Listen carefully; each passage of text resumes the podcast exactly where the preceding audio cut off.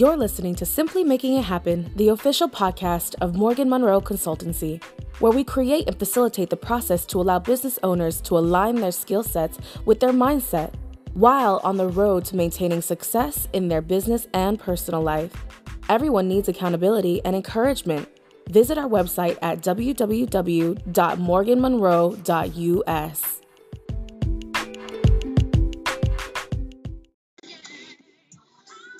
Hey everyone, this is Coach V of Morgan Monroe Consultancy, and this is on the life coaching side of the consultancy firm that I run. I have a question. Why do we always let other people work us out of our destiny?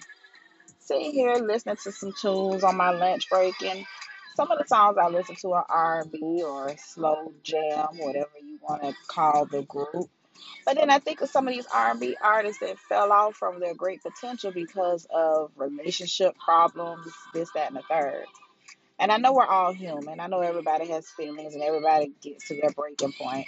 But why is that? Why do we allow ourselves, each and every one of us, myself included, to allow outside individuals keep us from our destiny or keep us from fulfilling our destiny or knocking us from the top. You know, I know they say what goes up must come down, but must it? Does it have to? These are things I wonder and question about on my own life and the life of others that are close to me, loved ones and friends. But I think honestly and truly, it is an individual desire and it is an individual driven purpose for us to not allow those outside influences to come against us. Now, I'm a spiritual person, I must admit. I'm not religious, but I am very spiritual. And I do believe in God. So I pray a lot. And I pray for those outside influences that I deem as the enemy not to have any power or dominion over my life. So, with me doing that, I think I set myself up to be in position to achieve greatness. And usually it will be some distractions come along in the way that will try to knock me off my focus or knock me out of character. But I make the choice not to let it do that. I make the choice not to let anyone or anything take me out of character, take me out of context, or keep me from what I know is mine. You know, it's an old saying that says, What's for me is for me. So if you're honest and true believer of what's for you is for you, why would you let anything or anyone come against that? These are just my thoughts. And this is Coach V.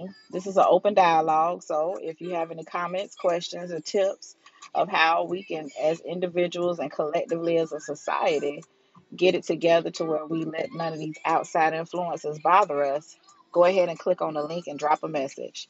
Peace and love.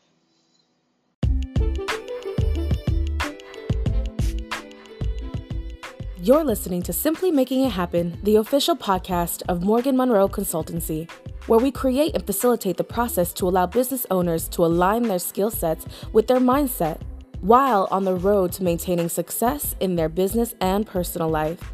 Everyone needs accountability and encouragement.